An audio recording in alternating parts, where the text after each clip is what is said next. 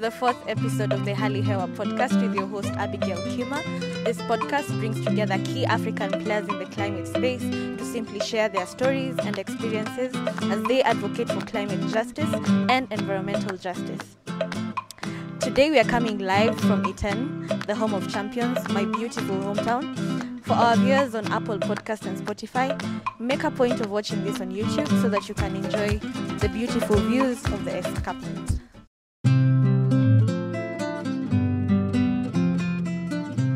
Our guest today needs no introduction. Vanessa Nakate is one of the most well known young climate activists from Uganda. She is the founder of Youth for Future Africa, the Africa based Rise Up movement, and 1 Million Activist Stories.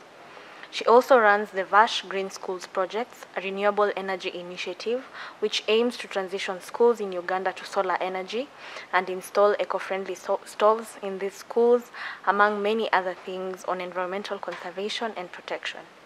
She recently received the prestigious Elisabeth Haub Award for Environmental Law and Diplomacy in recognition of her citizen diplomacy in bringing the voice of her generation to global environmental campaigns and for her inspiring climate activism in Uganda and beyond.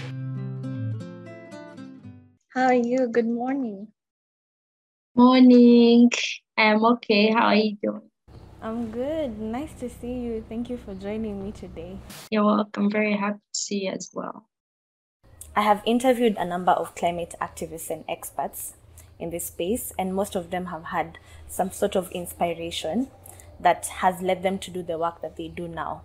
Some of them have had access to the natural world, such as forests, by living in them, and some of them have had personal experiences or, or have witnessed climate impacts, which has prompted them to do the work that they do now. So I'd love to know what really inspired you to start this journey and when did you know you really want to do this kind of work?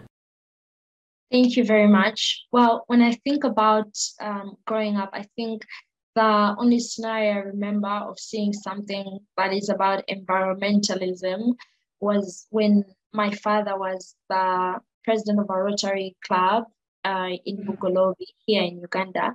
And during that year, he led a campaign, uh, a Mission Green campaign to plant like trees in different parts of Uganda.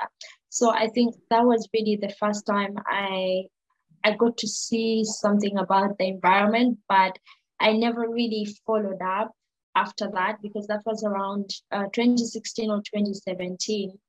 And then I remember in 2018, towards the end of the year, I started to do research about some of the challenges that the people in Uganda were facing.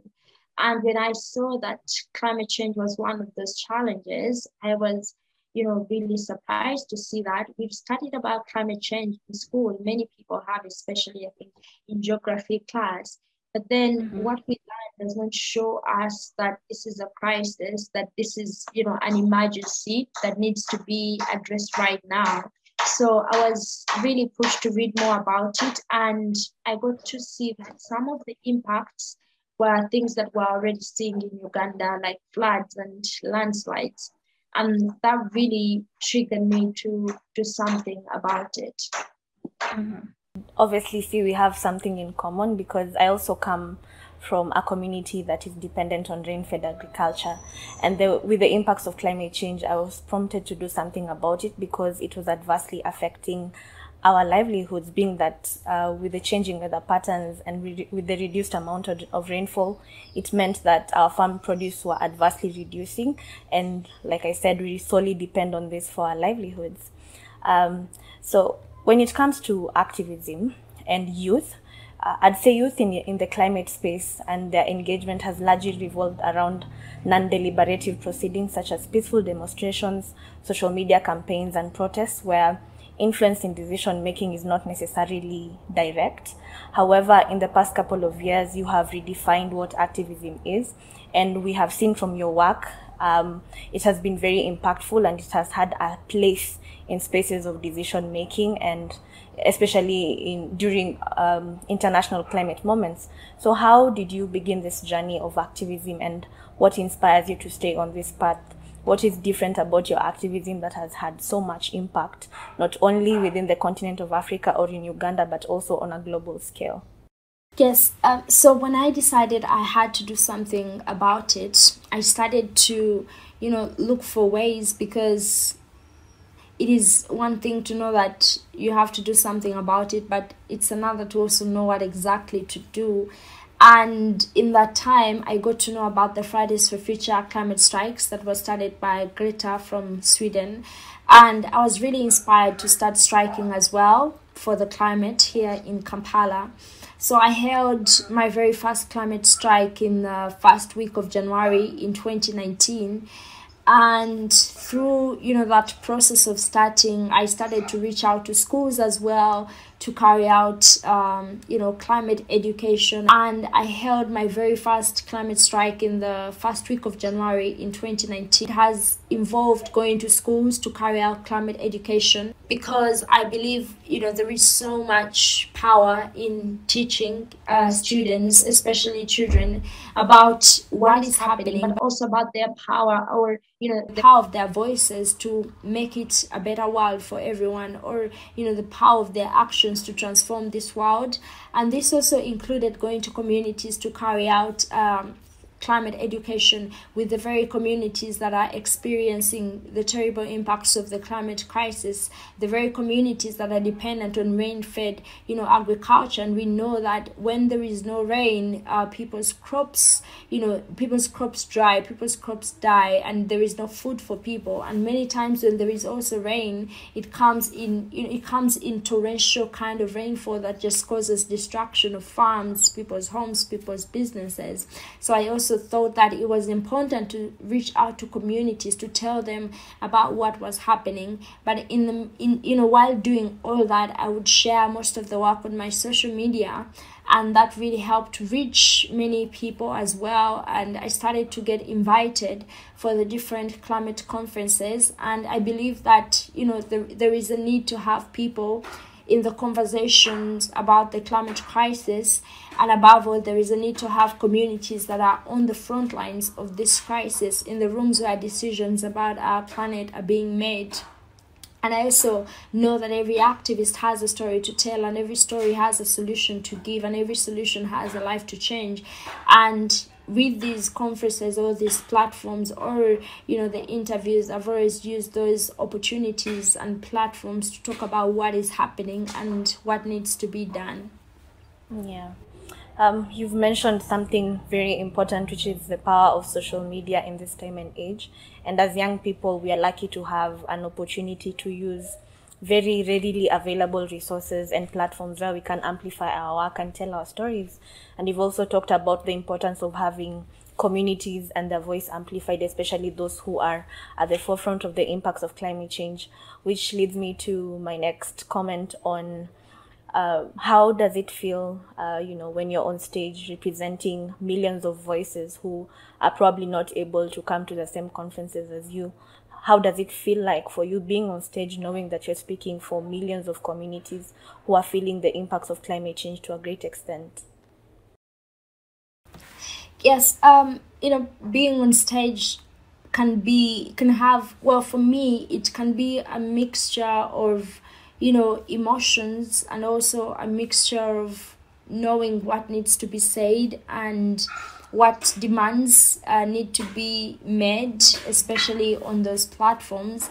It can be quite hard, especially when you have to constantly explain to people that the climate crisis is real and you have to keep doing this so it's quite hard that you have to keep convincing people that you know because of the climate crisis children are going hungry. Because of the climate crisis girls are dropping out of school. Or because of the climate crisis girls are being forced into early marriages. So it's it's it's it gets really hard when you have to bring in you know the the human face of the climate crisis which is very important.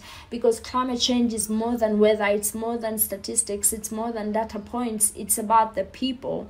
And what we need on those platforms platforms is to bring the people, the story of the people, the face of the people, what happens to individuals, what happens to communities when we see these droughts or when we see, you know, the, the floods. It's one thing to say that over 20 million people were affected by the drought in the Horn of Africa, but it's another to get to understand the impact of this drought on individuals, on families, on generations that are going to come after this generation. So sometimes it's really hard to talk about the you know talk about the human face of the climate crisis because it shows the extent of what's really happening but it's also you know very important mm-hmm. I, I completely agree with you putting a face to the climate crisis and i think um, when you go to these climate conferences, it's very hard for us to see the people at the forefront of the of the impacts of climate change being represented. And i completely agree with you when you say we really need to bring these people to these spaces so that their stories can be heard so that the decision makers can see that cl- the climate crisis is actually affecting real people. Um, in the introduction, I talked about you, your project called the Vash Green School Projects, which you founded and is geared towards transitioning schools in Uganda to solar energy and installation of clean cooking stoves. So my understanding is that clean energy and people's health are central to your work. And you have also spoken avidly about just transition in Africa and have also been very vocal against the East Africa crude oil and pipeline um, famously known as the EACOP, which takes us further away from achieving our climate goals, being that fossil fuels contributes about 89% of the global emissions. And we know, coming from Africa, the discovery of oil, gas, and coal is seen as, as, as a gateway to money and economic development. So kindly tell us more about the project you're working on and why projects like EACOP puts Africa on an unsustainable pathway of development. Yes, um, starting from you know the oil projects or the gas projects um, in Africa, we understand the situation that you know many African countries are facing, and that's why we demand you know a just transition to renewable energy.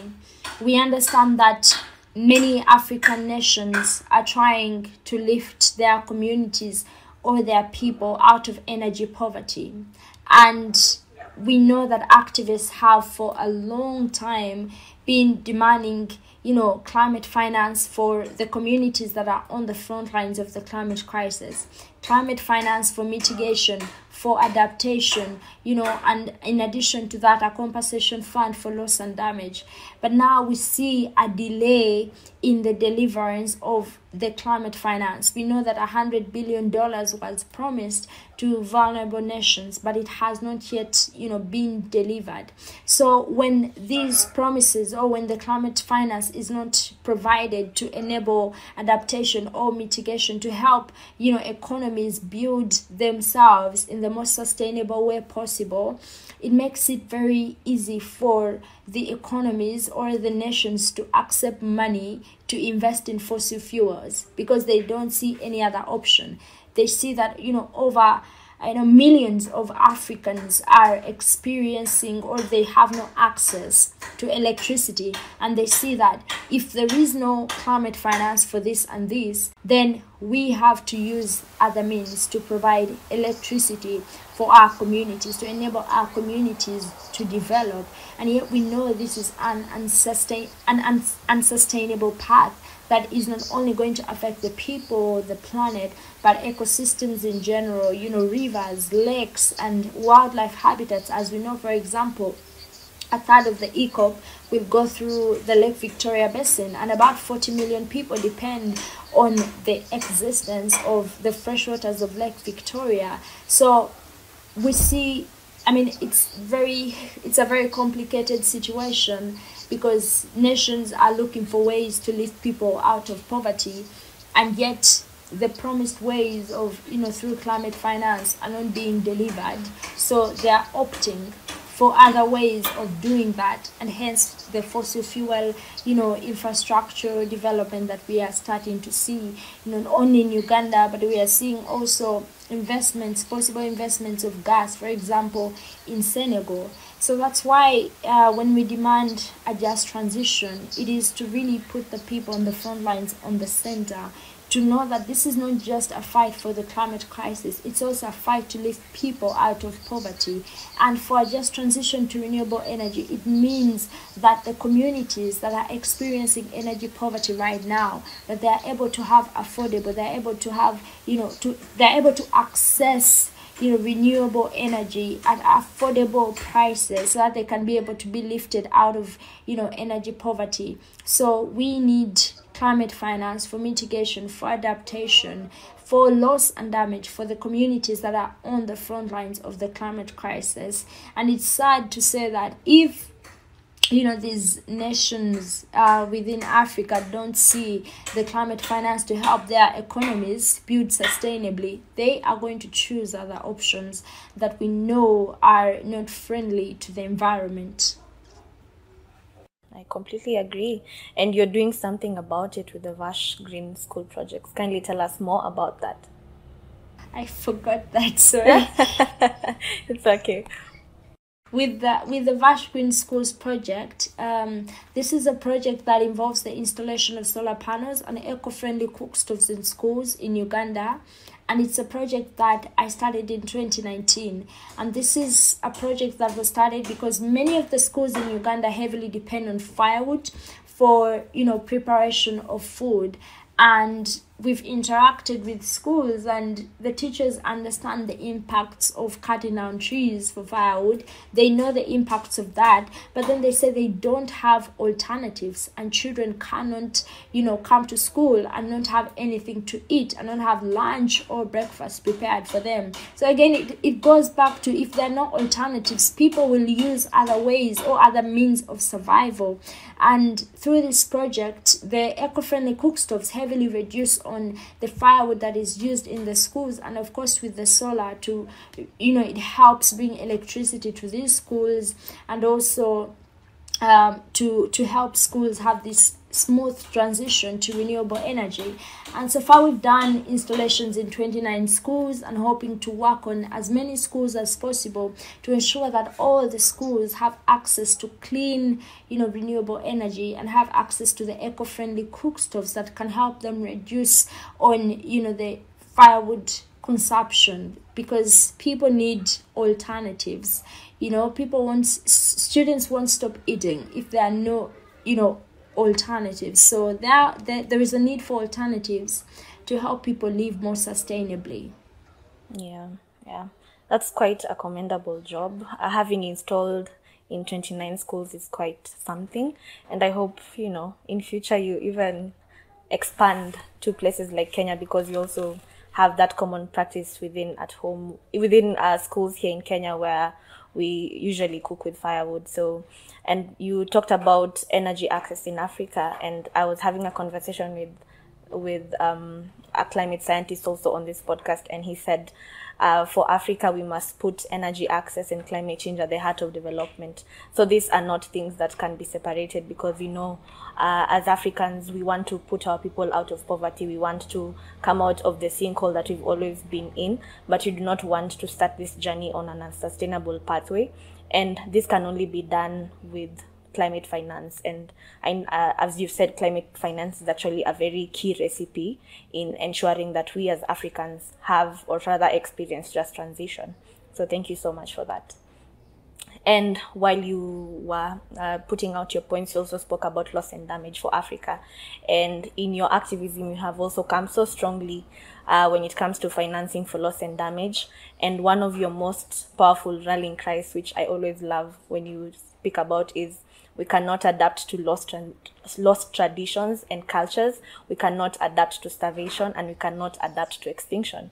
So, do you mind explaining what loss and damage in the context of climate negotiations is about and what loss and damage means for African countries? So, um, the climate crisis is pushing communities and people to places or situations where they cannot adapt anymore and for so long we've talked about adaptation which is very important. And that's why even in the demands for you know climate finance there is a need for climate finance for adaptation. And something that i you know forgot to mention was that the 100 billion dollars that was promised and not delivered is no longer enough for mitigation and you know adaptation just to make a note on that. So we've been talking about adaptation which is which has which has always been important and is still very important but now we are in a situation whereby some communities cannot adapt anymore. We are in places where adaptation cannot work anymore because when you know droughts like what we saw in the Horn of Africa oh, or the hunger crisis that we've seen in Karamoja, that's in Uganda, which has left um, about 500,000 people with no access to food when those things happen, you know, you realize that you can't adapt to the loss of lives or you can't adapt to starvation. You know, when islands are submerged, you know, coastlines are submerged, you, you can't get that back. You realize that you can't you, you can't adapt to the loss of you know islands you can adapt to sinking islands because they they are gone they've been submerged by water when you think about extinction, once you know species go extinct, they are gone. You know, they are gone. We won't have any adaptation methods to bring back those species. They are gone. So we realize that now in the conversation of you know the climate crisis, we are not only talking about adaptation, but we are also talking about loss and damage that is happening right now. And that is climate the climate crisis is pushing people in places where they cannot adapt anymore. And that's why there is a need for a loss and damage facility to help communities that are experiencing the worst impacts of the climate crisis you know to help communities or people that have lost so much because of the climate crisis. When you look at what happened in Mozambique with Cyclone Idai that caused so much destruction, left more than 1,300 people dead, that that there we see is loss and damage. Lives you know were lost. People died. Property was destroyed. Economies were taken backwards. And they have to work to you know get back to where they were. But all this needs money. All this needs support. We also know that mozambique had to get a loan you know to address the impacts that were caused by the cyclone. And this shouldn't be happening. These are countries that are not responsible for the climate crisis. So even as we head to COP27, there is a need to have the conversation of a loss and damage facility. In fact, we, we need to move away from conversation because we've been talking about it and we know about the Glasgow dialogue. So we need to move from talking about loss and damage to actually talking about real action, talking about real money to be put in place for the people that are on the front lines. The fight for the climate crisis in the end of everything it's a fight to help people to help you know communities get better to help people thrive and to just really help people be lifted out of the climate crisis, be lifted out of, you know, anything that doesn't let them live the way that they should live. Yeah, I, I completely agree. I mean, it, it doesn't make sense to have a country like Mozambique um, take loans to recover from a climate disaster, yet as Africans, we have contributed about just 4% to the global emissions. And this conversation about climate finance and now finance for loss and damage really needs to be taken up because communities from Africa, especially where we come from, are continue continue to face these problems and are, are getting deeper and deeper into these problems and putting them further into abject poverty. So we really need to do something about climate financing come COP27. And you talked about uh, Cyclone Idai in Mozambique, and um, recently, unfortunately, in Uganda, uh, your country experienced flash floods, and it led to the loss of lives and and loss of properties, loss of of of um, of shelter and leaving most of those people with no access to clean water. And I'm really sorry that that happened to you and your people. And I remember seeing that on the news, and I instantly, uh, you came to my mind. And that is you and your friends who have been speaking about this thing over and over again with little to no action. So, what was that like for you? I I can imagine it was really hard for you to bear, being that you've been this, you've been in this space for so long. You've been trying to speak about it. You've been trying to rally world leaders to do something about it. So, what was that like for you? Um, these these floods happened in the region of Mbale, and it was after heavy downpour and of course it was a very it was very devastating to see like what what had happened and also to see how the the people living in that area were saying they had never seen anything like that before. And it left over 20 people dead and of course thousands of people displaced and thousands of property destroyed. And like i've said farms destroyed water sources contaminated and leaving people in hopeless you know situations whereby people don't know what to do next. They have lost it all. And i believe it was devastating for so many other people um, across the country and many people were talking about it. And you know we've really been talking about the climate crisis. We've been talking about the impacts. We've been talking about some of the things that are that were already happening within uganda and how people were being impacted. And it's very sad that many people didn't take that seriously. It's very sad that many people even made jokes about it, that activists were exaggerating the climate crisis. But when this happened, something they had never seen before, uh, and how it impacted so many people in Mbale, then people start to realize that actually something is wrong, you know, something is happening. But it's very sad that people have to wait to see the worst to actually believe that you know the crisis is here and it's impacting people right now. So it was quite devastating for so many people uh, i believe. And i hope that you know we can we can do something. We can you know from that devastation we can get the strength to organize and mobilize and demand for a future that rightfully belongs to us, but not just us, but also the coming generations. Completely agree with you. Um, you've spoken about very sensitive topics such as loss and damage and your experience with the flash floods in Uganda. And we know we are moving to COP27 this year in Egypt, and everyone is calling it an African COP. And we know that um, most civil society organizations and even activism have been coming i mean activists have been coming together to to sort of develop a shared narrative of the african continent and putting our points together and articulating our priorities for cop27 especially for the african continent. And so as we move to cop27 with the issue of loss and damage in africa with the issue of loss of, of just transition with the issue of climate impacts mitigation and adaptation what is your message to the world leaders come COP 27 and what would you say are the key African priorities for you as an activist? Yeah, um, I'll, I'll first mention that, you know, the COP being in Africa is not what will make it an African COP.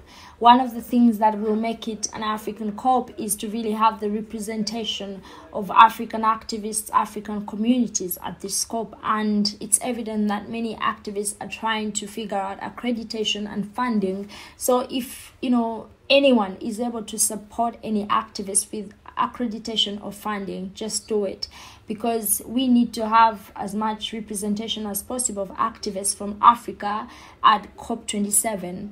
And I think the other thing that will really make it an African COP is when it highlights what is happening on the African continent, but also in other areas that are on the front lines of the climate crisis to really highlight the loss and damage, or in general, the impacts of the climate crisis and what needs to be done. So, well, for me, um, my my key messages I believe are around loss and damage that is happening right now and the need for a loss and damage facility and also the issue of climate finance in general for mitigation and adaptation yes like I said, the $100 billion is no longer enough. More money is needed to help communities that are on the front lines of the climate crisis. And it's very important that as people head to the COP, they understand and know that the African continent historically is responsible for less than 4% of the global emissions, and yet it's suffering some of the worst impacts of the climate crisis. So we need justice for the people on the front lines. We need justice for the African continent. We need justice from, you know, the most for the most affected people and the most affected areas as we head to COP27. Mm-hmm. Yeah. Thank you so much for sharing that. And you've highlighted such an important point of making sure that, you know, African activists or people at the forefront of the impacts of climate change are seen actually attending COP27 because that is the only way we can share our lived experiences of the climate crisis. And also, at the beginning, you talked about um, climate education and awareness creation within our communities, being that a lot of us Africans are experiencing the impacts of climate change, but can't pinpoint it to climate change because we do not have enough information about what is happening. So, um, I really do hope that as we go to COP27, we'll have more people joining us on board. It's, it, doesn't have to be just us activists, activists or people in this space who know that care. Rather, we need to really rally more citizens of the African continent to understand what is happening for us because I believe there is power in solidarity. I believe there is power in numbers. Thank you so much. We appreciate having you on the podcast and keep doing the good work. And I hope to see you in COP27. Thank you for this platform as well.